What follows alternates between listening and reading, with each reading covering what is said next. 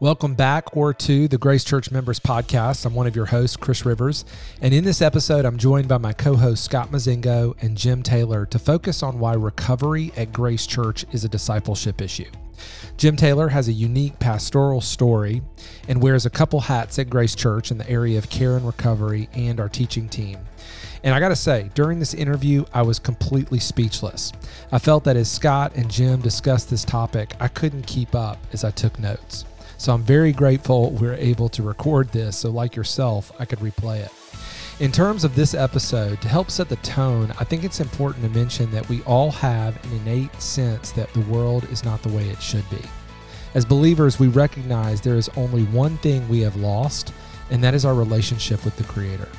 God created us to be in an unhindered relationship with Him and each other and He's placed eternity in our hearts and made a way for our relationship with Him to be restored. As we navigate this interview, I think this idea will be a helpful lens for us to look through for this conversation. And if you're a first time listener, we're excited that you've joined us. The goal of this resource is to address discipleship issues in the life of Grace Church and discuss how to be more fully devoted to God. So be sure to check out our podcast page at gracechurchsc.org forward slash Y discipleship. And on this page, you can access a summary of this episode and additional resources to help you move towards discipleship. Okay, let's jump into this episode with Scott and Jim on why recovery is a discipleship issue. Jim Taylor, tell us a little bit about how long you've been on staff, how you got here, and what are you doing now? Yeah, well, I started in uh, 2006, so coming up on 17 years on staff now. And when I started, um, was not a pastor, was not qualified to be a pastor. I was an addict, a liar, manipulator, terrified to be honest with people. And um, the church was much smaller then and desperate for somebody that knew how to work on computers and make videos. So they agreed to pay me. and um, through that process of me coming on staff and getting connected to people here, um, just had a couple of pastors care about me. Mm-hmm. Some of my sin got exposed. Uh, I was actually addicted to pornography and um, terrified, to be honest about that. Mm and and really over the course of about two and a half years was really the first time uh, that somebody saw me for who I really was. I was an addict. I was a liar. I was a manipulator. I was fearful, and still loved me and tried to help me. Mm. Now I think that could have happened earlier in my life, but because I wasn't willing to be honest, uh, nobody ever really had the opportunity. So um, God was discipling me, you know, through my work, and um, which is not why I took the job. But right. He had other plans. that's right. Yeah. So really, after I started to um, be honest and work through my own recovery, there was no. We didn't have regen then. There was no twelve step process for that. Um, well, I mean, other than like SA or something, but within the church, it's just kind of one on one discipleship. Right. You know, being exposed, learning how to deal with some sin, and a lot of it at the beginning. You know, um, in in Christianity, we talk a lot about the heart and behavior and what's the relationship between those two things. But honestly, for where I was, I just had to start obeying and disciplining myself in some ways. Mm-hmm. And then my heart became accessible. Mm-hmm. You know, my heart wasn't really accessible because I think I was enslaved. So the word recovery is maybe a new word for some folks. So I'm I'm going to guess that 13 years ago recovery was probably not in your vocabulary. So how have you come to understand recovery and what do you want Grace Church members to really know when they say the word recovery? Yeah, so if you if you look up the word recovery in Webster's, what you're going to find is um, one definition would be like returning to a normal state, you know, of health. If we're talking about the mind or strength, um, it's used in the athletic world, you know, if there's an injury, we're going to go through recovery. We're going to rebuild, get that shoulder working right again, or, right. or whatever. Or uh, regaining possession or control of something that's been lost or stolen, you know, is how that word is defined. Which, you know, if we go by that definition, um, everybody's in recovery. And, the, and I think that's true. And I, the reason I think that's true is because um, as humanity, we've all experienced loss, not just personal loss, like some of us have lost people, some of us have lost status or um, wealth or sanity or health or something. But but speaking as humanity as a whole, like humanity has lost something. And if we go back to the earliest chapters of Scripture, you know, God created people to be in an unhindered relationship uh, with Himself and with each other. You know, we read in Genesis that Adam and Eve knew each other. There was no shame at that time. Um, they would walk with God in the cool of the day in perfect fellowship. There was no lying. There was no sin. There was no evil. There, nothing was hindered. The earth would just obey them, you know, if they wanted to cultivate it and produce something. So that's how God created humanity to have control, to rule and have dominion and have perfect fellowship with Him and with each other. And that's what we've lost. Mm. And I really think that everybody in that sense is in recovery and seeking recovery. We just all disagree on what's been lost and how to get it back. How do we think about re- recovery and then a word that people may be more familiar with, which is redemption? Mm-hmm. You think about how those two words go together? Yeah, yeah. And I think here's what's here's what's fascinating about the story of Scripture, right? God is redeeming, but if you read through Genesis when He created the world, He He says everything's good. That's the word He uses, good. Mm-hmm. But if you read the end of the Scriptures, like if you go to Revelation, I don't think we're just returning to what was. I think it's an upgrade, right? It's mm-hmm. Garden Plus. It's is moving from good to perfect Right. Um, where we know that sin in some form existed um, after God created the world, even before Adam and Eve sinned. Like Satan, evil existed, Right. you know, because of his rebellion. But ultimately, even that's going to be dealt with. And what we see in, in Revelation is heaven and earth are united. So redemption is, you know, part of that process. God is buying back, right? He's redeeming, he's bringing back. But we're not just recovering what's been lost, like it's even better. I think that's where Paul hmm. says in Romans 8, you know, the sufferings of this present life are not even worthy to be compared with the glory that'll be revealed in us later. And he talks about, you know, eyes, he quotes Isaiah, eyes not seen, ears not heard, it hasn't even entered into the heart of man the things that God has prepared for those that love him. So to me, you know, we're, we're all kind of on this process. We all are seeking what's been lost. Hmm. And then ultimately, there's going to be a day coming where all that is not just restored and returned, but so much more. So, Jim, you're talking about recovery is uh, wanting to get back something that's lost, but the world having different ideas uh, on how to do that. Uh, does that resonate with your own your own story? Yeah, sure, and I and I think that's pretty common, right? Um, we all have this innate sense. I mean, this is where Ecclesiastes three says eternity is in our hearts. Like there's a there's just a piece built into every person that knows whether you're a Christian or not. It doesn't matter. Everyone knows the world is not the way it should be. We all have that sense. Right. And I think then life necessarily becomes this journey of, well, how do I make it what it should be? Mm-hmm. We all have this longing, we have this idea. It's where we get our sense of morality and justice. It's why we have laws. It's it's like, hey, things are not good. We all know that. And how do we make them good? Mm-hmm. How do we get back? Right? How do we recover? What's missing? What's what's the, what's the key to life? I mean, it's just true in every society. It's true in every culture. It's true in every person. And so that's where I think everybody begins to kind of take their own recovery journey of you see it all the time when when kids are wounded by their parents. What do they do? They the pendulum swings and they go the opposite way, mm-hmm. right? And they parent completely differently than their parents do. Right. or you'll you'll have a generation that sacrifices a lot and tries to protect their children from a bunch of pain. And so then you know that the pendulum swings the other way and it just it goes back and forth all the time. People are, people are always seeking how to get back what's been lost. So for me personally just from some of the pain in my own life i mean i tried all, all kinds of different avenues. I mean i tried you know different drugs i tried alcohol um, i tried you know illicit sex and then eventually landed on uh, pornography, you know, and understanding, thinking about it years later is because I could kind of maintain one facade, Right. look the way I wanted to look, but also uh, within a few moments, have something that felt like it made the world work the way it should work. Like, so I could be obeyed the way I wanted to be obeyed. I could be served the way I wanted to be served.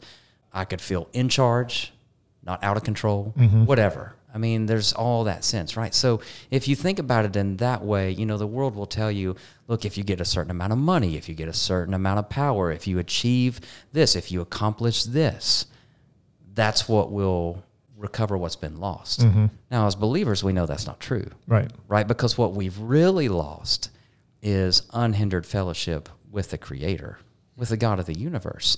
And so here's what you know: if you read through the book of First John, book of First John ends in chapter five, verse twenty-one. He says, "Little children."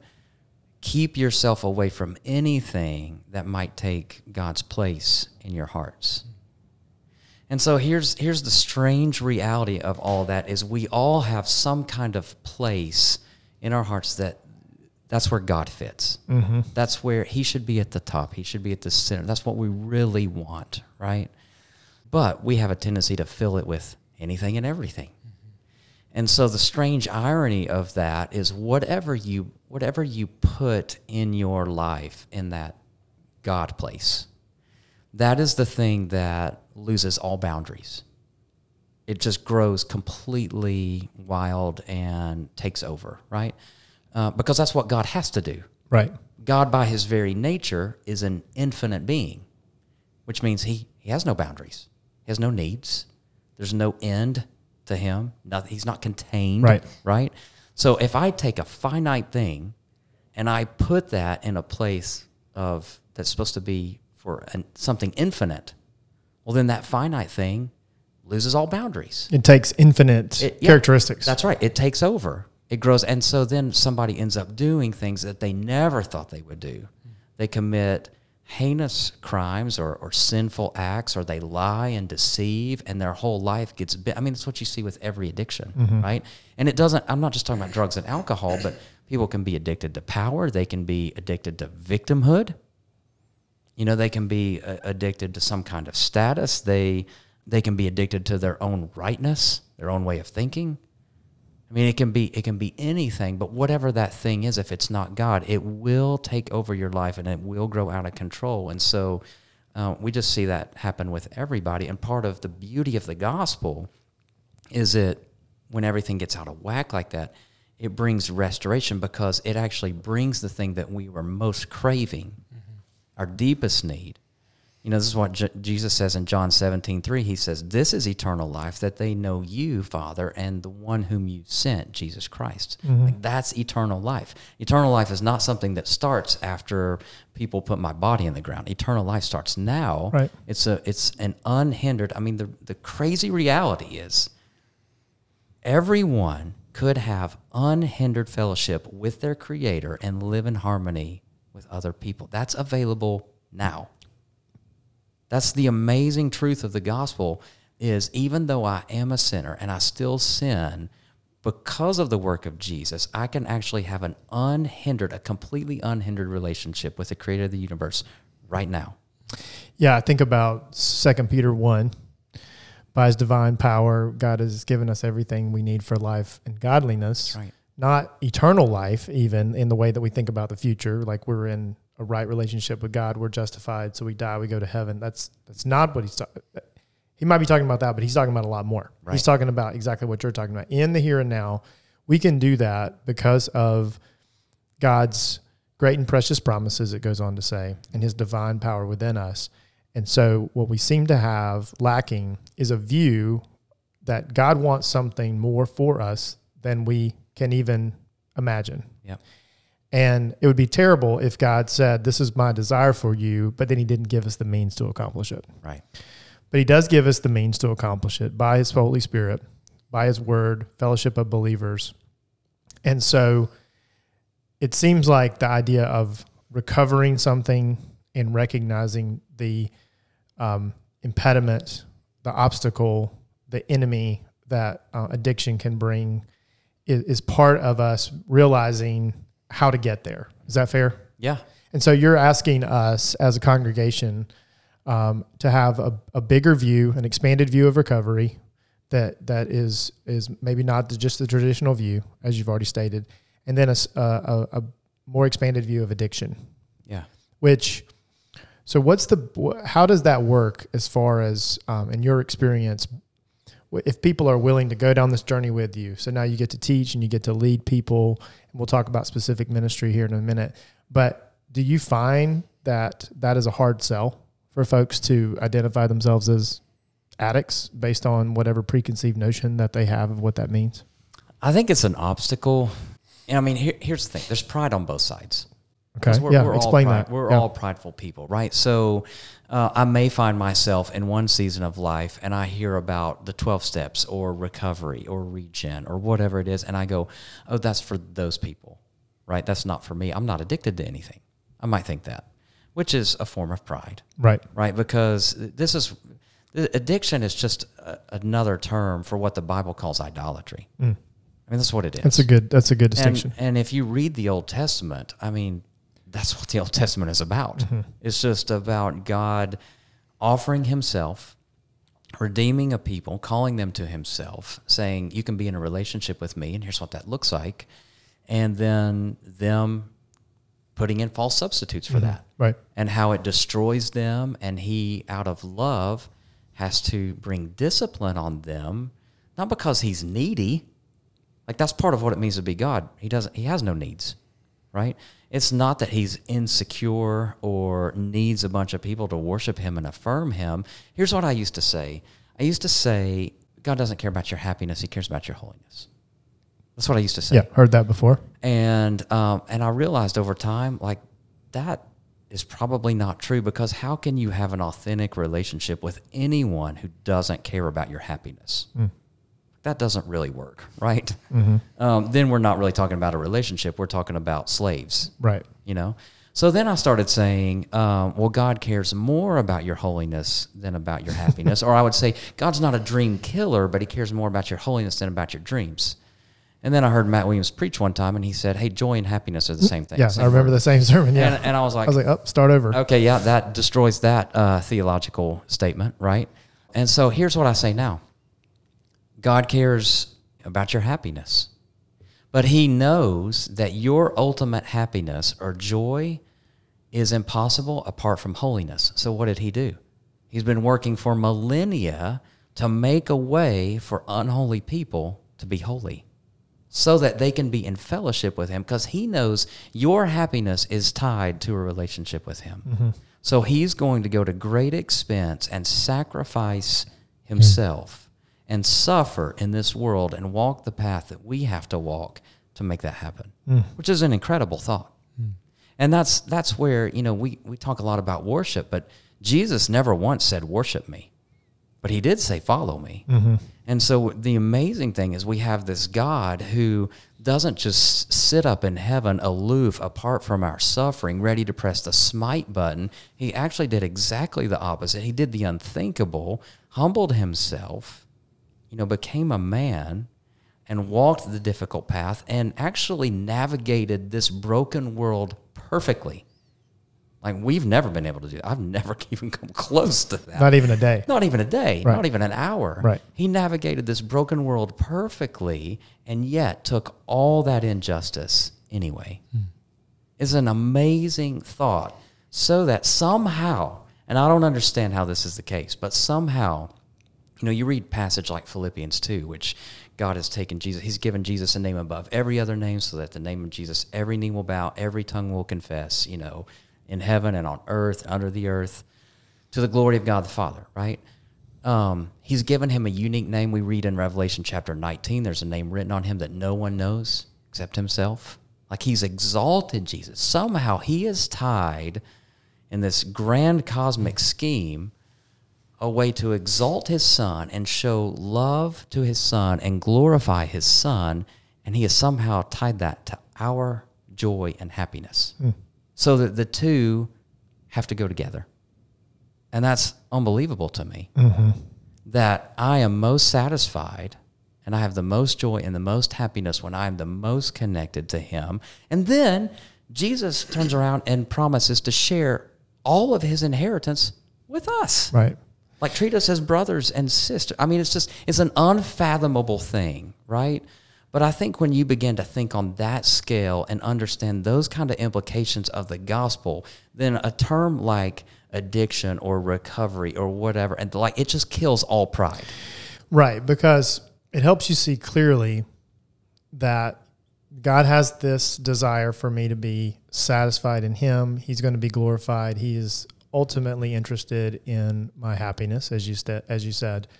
But I am constantly pursuing other things to replace Him and to fill that spot that's His alone to fill. Right, right. So That's what idolatry is. exactly. Right? That that is idolatry in its basic form is our way of saying, no, I'm not going to accept you as creator.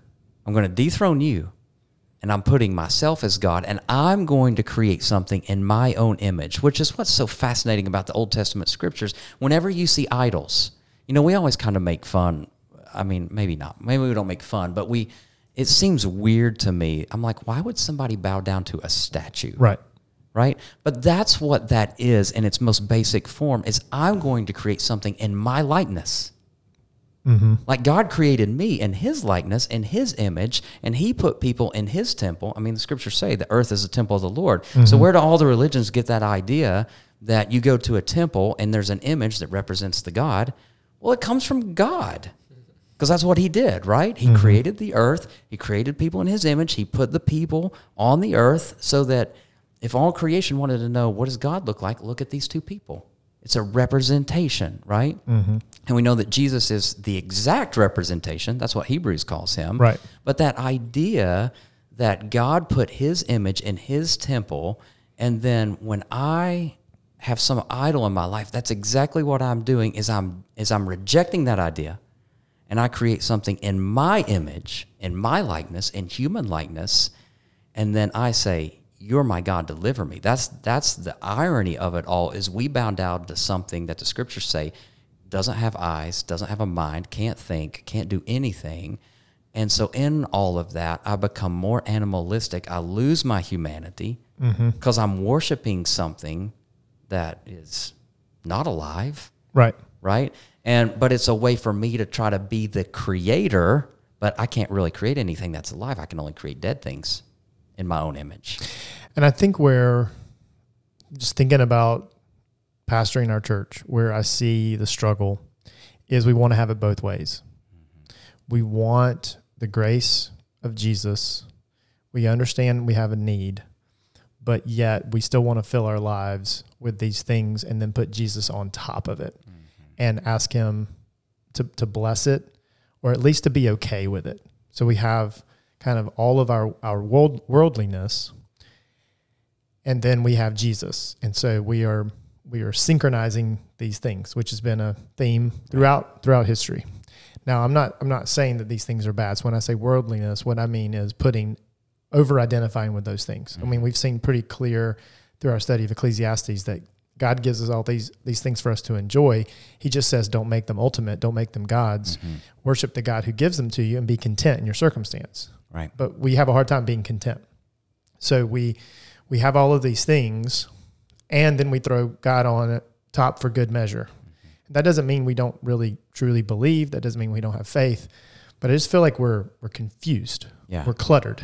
Right. So then, how does how does, would you agree with that? Is that I would. so then, how does the recovery process for us, you know, addicts of all different kinds, how do we begin to strip away those things and separate those things so that we can truly be satisfied in God alone as our Lord, Savior, King? How do we do that? Yeah. You know, it's a it's a great question. Um, and I don't know that I have a great answer. I, I do think about Isaiah 44. You know, in Isaiah 44, he, he kind of gives this story. He says there's a pine tree and a cypress tree that um, are in the forest, and God sends rain, and it, it nourishes those trees. Those trees grow up. And then you have a story of somebody who goes and he cuts down the tree, right? And it says with a portion of the tree, he cuts it up into firewood and he builds a fire. He bakes bread. He cooks meat. He warms himself. And he says, ah, I'm, I'm filled. I'm satisfied, right? And with another portion of the tree, he gets out his tools and he carves out a figure in human likeness. He bows down to it and he worships it and he says, Rescue me, you are my God. So here's where I think the church has gotten off track, especially when we talk about recovery, or not even recovery, just how to not be enslaved to sin. Right. Just spiritual life. Right, spiritual life is, um, you know, if you're talking about something like pornography or um, a sexual addiction, then it becomes like a lust management approach. You know, put a rubber band on your wrist, and every time you have a lustful thought, snap the rubber band. Right. You know, like a like you're a dog and you're training yourself. Right. Right. I- I'm not going to say there's no value to that. Mm-hmm. I'm just saying like that doesn't address the core issue. And so what ends up happening with something like that in a lust management approach or like Colossians 2 would say all these rules about don't touch, don't taste, don't handle. You know, he goes those rules seem wise because they require strong spiritual devotion and pious self-denial, but they provide no help in conquering a person's evil desires. Hmm. So that kind of approach of don't, don't, don't, stay away, stay away, stay away, it doesn't really fix the problem, mm-hmm. right? And so we see in Isaiah 44, like there's a legitimate use of the tree and an illegitimate use of the tree. And so the problem with that kind of approach is you basically say to somebody, hey, Scott, I know that um, you'd love to live in this house, and it's a beautiful house, and it's and it's it would be wonderful, right? But you know what? I looked at that house and I looked out the back window, and you know what I saw? I saw a tree. Actually, there's a bunch of trees, and um, you know what happens when you get around trees, right? You make idols. So I'm sorry, you can't live there. You can't enjoy all that goodness because it's too close to trees. And since you're an idolater, mm-hmm. you might make an idol. So we just got to stay away. Well, what's the problem with that? The problem with that is how are you going to have firewood? How are you going to be warm? How are you going to cook bread, cook meat, be nourished, be filled? Mm-hmm. You can't. Because God has created a world and He's given people five senses. And part of the way that I know God and enjoy God is by enjoying His creation. That's what we see in Genesis, right? I'm going to go put my hands to something. I'm going to work. I'm going to cultivate and produce. It's part of how I glorify God. It's part of my relationship with Him as I get to say, Thank you, God. This is amazing. And then I get to present something to Him, right? And so you strip all that away, then you strip away the, the marrow of the mm-hmm. relationship. And so, what we've got to figure out how to do is we have to figure out how to practice self care in healthy, holy ways so that we are enjoying the goodness God gives us, but then not taking that and forming it into an idol and making it an ultimate thing that I bow down to and says, I can't be happy without this. So we, we talked about like lust management. Yeah. Um, we couldn't talk about behavior modification, but it seems like there could be some tension between that and what you said earlier about sometimes I just need to obey mm-hmm. and then my motivation Right. will, will follow. Right. How would you split the difference there between uh, just obeying and trusting God? That's right. It's a great question. And that is a tension for sure, which the scriptures are full of. But I Right. think that's where Peter says, You're a slave to whatever you obey. You're a slave to whatever controls you. And mm. here's a great biblical paradox is we're slaves either way. Right. I mean, that's what Paul says in Right. Romans, right? You're you're a slave to righteousness or you're a slave to That's right. sin. Like you're not getting out of slavery. That's right. You- You're going to be bound in some way, but are you going to be bound to an infinite being who's holy, who has your best interest in mind? Or are you going to be bound to something unhealthy and unholy that's going to destroy you? Mm-hmm. Jesus talks about this idea too that wherever your treasure is, what does your heart do? Your heart follows. And so when the Bible, uh, you know, uses this word enslavement, enslaved to sin, I think that is where some of the discipline, you know, part of what I had to do in my own story, and I read this from Every Man's Battle, is I had to starve my eyes for six weeks. Well, that's behavior modification Right. right? But here's the thing I was so enslaved, my heart was not accessible. I could not see clearly. I had to just discipline myself to go do something that I had no confidence would work. And then after six weeks, I remember coming to a service one Sunday morning and I just cried like a baby because all of a sudden I felt like my heart was free. Now that's a weird thing to say, but my wife was standing next to me and she was like, "What is wrong with you?" I was like, I, "I don't know, just I'm fine. Just you know, I don't want to talk about it." But um, But at that point, then I had a certain level where my heart was accessible and my heart could then begin help lead my behavior. Mm-hmm. Right? So I do think you can become so entrenched in your idolatry or you can become so dominated by your addiction that you're just living like an animal. Mm-hmm.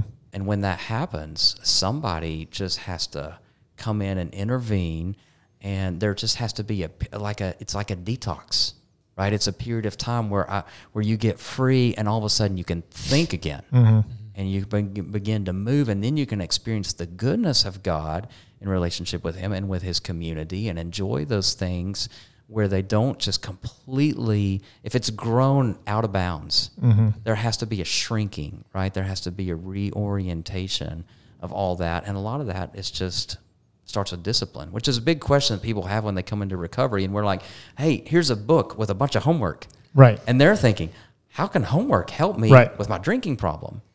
Well what they don't understand is the homework is just a tool to connect you to jesus. Mm-hmm. And anybody who spends a year connecting with jesus every day well what happens over time? They find what they're really looking for and then their need for the alcohol or the sex or the drugs or the anger or the control like it just it goes away Yeah, I want to talk about how regen helps the accessible heart. Um, but let me share this illustration that was shared with me years ago that I have always clung to, and it's it's about Passover, and it's um, basically about the death angel, the blood over the doorpost, and you think about the Jews that are living interspersed among the Egyptians, and you think about the you know the the angel of death going into the Egyptian household, and there's idols on the altar, and there's no blood on the doorpost, and there's death in the house. And then they go to the next house, the Egyptian house, and there's there's idols on the altar. There's no blood on the doorpost. There's death in the house. And then they go to the Jewish household. And what do they find? They find idols on the altar. But they find blood on the doorpost. And so there's salvation. And and so just a picture of of God's grace through obedience by faith when you're all messed up and all whacked out Yeah. and all and looking for all of these God substitutes, there has to be a moment of faith where we are saying, I don't really know how all this works, but I am making my heart accessible. And I could imagine the salvation that occurred to that family, the revelation of God as Savior, that that began the transformation process. Mm-hmm. And so I just that brings great comfort to me that I don't have to have my my my mantle my, clear, you know, like I don't have to clean myself up before the recovery process can start. That's right. That's right. You don't clean up to take a bath. That's the way I heard. it. Right. So tell us about how this idea of, of regen and, and this specific program, how does it connect with people who have are trying in the process of trying to make their heart accessible for change? Yeah. And that's work that God does, right? I mean, that that is where we have to say, hey, this is not something that we can control and go do. And part of that is, you know, the, the great um, irony of Scripture. I mean, the, the reason Jesus taught in parables is to not only reveal truth, but to conceal it from people who were Right. proud and arrogant. And so it's the humble people that get in, right? The people who are humble enough to say, I'm broken. I can't do it. I need something outside of myself. Jesus, I need you. Like those are the people that get in, Right. right? Um, which you just read the Gospels and you get very clear on that fact. I mean, which is why Jesus challenged the religious leaders so much. He's trying to help them see their need, right? But those are the people that ended up murdering him. Right. I mean, it was the good Christian people at Grace Church that killed Jesus, right? It was, Right. uh, it was people at a Billy Graham crusade that killed Jesus. I mean, it was. We're not talking about evil Roman pagans, right? Right. It was the religious people. Trying was- to do the right thing. yeah, it was us. And so gr- that's where grace is a threat to us, mm-hmm. right? Because we all are self-righteous and we want to we want to work and earn our way, but at some point this is work that God does and when I'm able to humble myself and go, I don't understand how this can help me. I don't understand how all this can work, but I'm go- I'm willing to humble myself and submit to a process. I mean, I just think that kind of humility is is an invitation of of God into your life. And I just, and that's the deal. Whether it's in regen or anything, any mm-hmm. aspect of life, that kind of humility to go, I can't handle it. Jesus, I need you. I'm just I'm just gonna do what what these people tell me. Mm-hmm. These, this is where you brought me. I'm just I'm just gonna obey, right? And I think I mean I've seen God meet people there in amazing ways, amazing ways. Because there's nothing special about regen. Right. It's like it's not some kind of like pixie dust magic formula, whatever elixir. You know, drink this and you're going to be cured. And I, I mean that's the thing that people find like they come into regen and we have a list of 120 common struggles, which you can pretty much find anything on there. And the the more I look at it, the the bigger my list grows. Right. Right. right? And so it's not about fixing the thing. Mm-hmm. But here's what I think God does in the universe, wh- however, He's wired up the universe. I think part of it is He continually brings things into our life to show us you can't handle it. You can't handle it. This life is entirely too much for you. You know, we, we pervert that passage in 1 Corinthians 10 and we and it gets paraphrased, God can't give you more than you can handle. It's very, that's crappy theology. Like I think I heard John Elmore at Watermark say that, you know, it's crap theology. Right. Like this life is entirely more than you can handle. Right. It's far too much. And God brings those things into our lives to show us like we desperately need him. Mm-hmm. And really being in a relationship with him, like the work of recovery is the goal of recovery. Because it's in the work that you get connected to the creator of the universe. The work is the goal. Uh, yes. The goal is not to fix the thing. Or to graduate, fix the thing, check it off, be able to graduate and become a, a, a mentor, Right. graduate and become a group leader. Like it's it's not a stepping stone. That's right. It's a journey in and of itself. That's right. Because in that journey is where I meet God. right. And if I meet God and I'm walking with Him and I'm experiencing His healing and I'm learning to trust and I'm seeing Him work, I mean, what more do you need? Yeah, the goal, as we stated from the very beginning, as really what drives the entire desire to have these conversations, is to draw us back to devotion to God, love God, love one another. Like that is always the goal. And when we begin to substitute good things, ministry things, even for those for that goal, we, we're missing the mark. Yeah. And so I, I love that devotion to God that's found through the work, through the journey, through the recovery of our true identity, of our soul satisfaction in God alone. I mean, that is that that's what it's all about. That's what it's all about. That's what it's all about. Well, Jim, this has been great. I really appreciate your clarity of thought, your insight. And so for someone who's listening and they're they're like, uh, yes, I I need this. I need recovery. I'm an addict. What would you tell them specifically related to regen? Regen can't fix you, 12 steps can't heal anybody. Only Jesus heals people. So you need Jesus, and the time is now. Just start. Monday, Tuesday, Wednesday, just show up, start the process. So what we need you to do is get connected to your responsible pastor, your campus pastor, someone at the Connect team with the Connect team on your campus. Uh, get the details, the where and when. We have a lot of people on the same journey, and we want to bring you into um, just really that fellowship as we all seek greater devotion to God and devotion to others. So, Jim, thanks so much for being here. Excited to see what God does through this.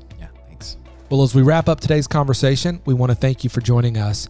We realize that listening to a podcast episode can be an individual experience, which we believe is only enhanced by talking through it and applying it to life. And this is something that we believe lots of people don't naturally seek out or have built into their lives. So we want to encourage you to share this episode with someone else and ask them to share with you any takeaways they receive from listening. Be prepared to do the same and approach their feedback with a posture to learn and apply. This is a great way to move towards this discipleship issue. Be sure to subscribe to your favorite podcasting channel so you can be updated with each new episode. And if you have questions or want access to any additional resources to help you dive deeper into this subject, be sure to check out our podcast page at gracechurchsc.org forward slash Y discipleship. And if we can help answer any questions about this episode or want us to discuss something in a future episode, email us at ydiscipleship at gracechurchsc.org. Thanks for joining us today, and we look forward to joining you on the next episode.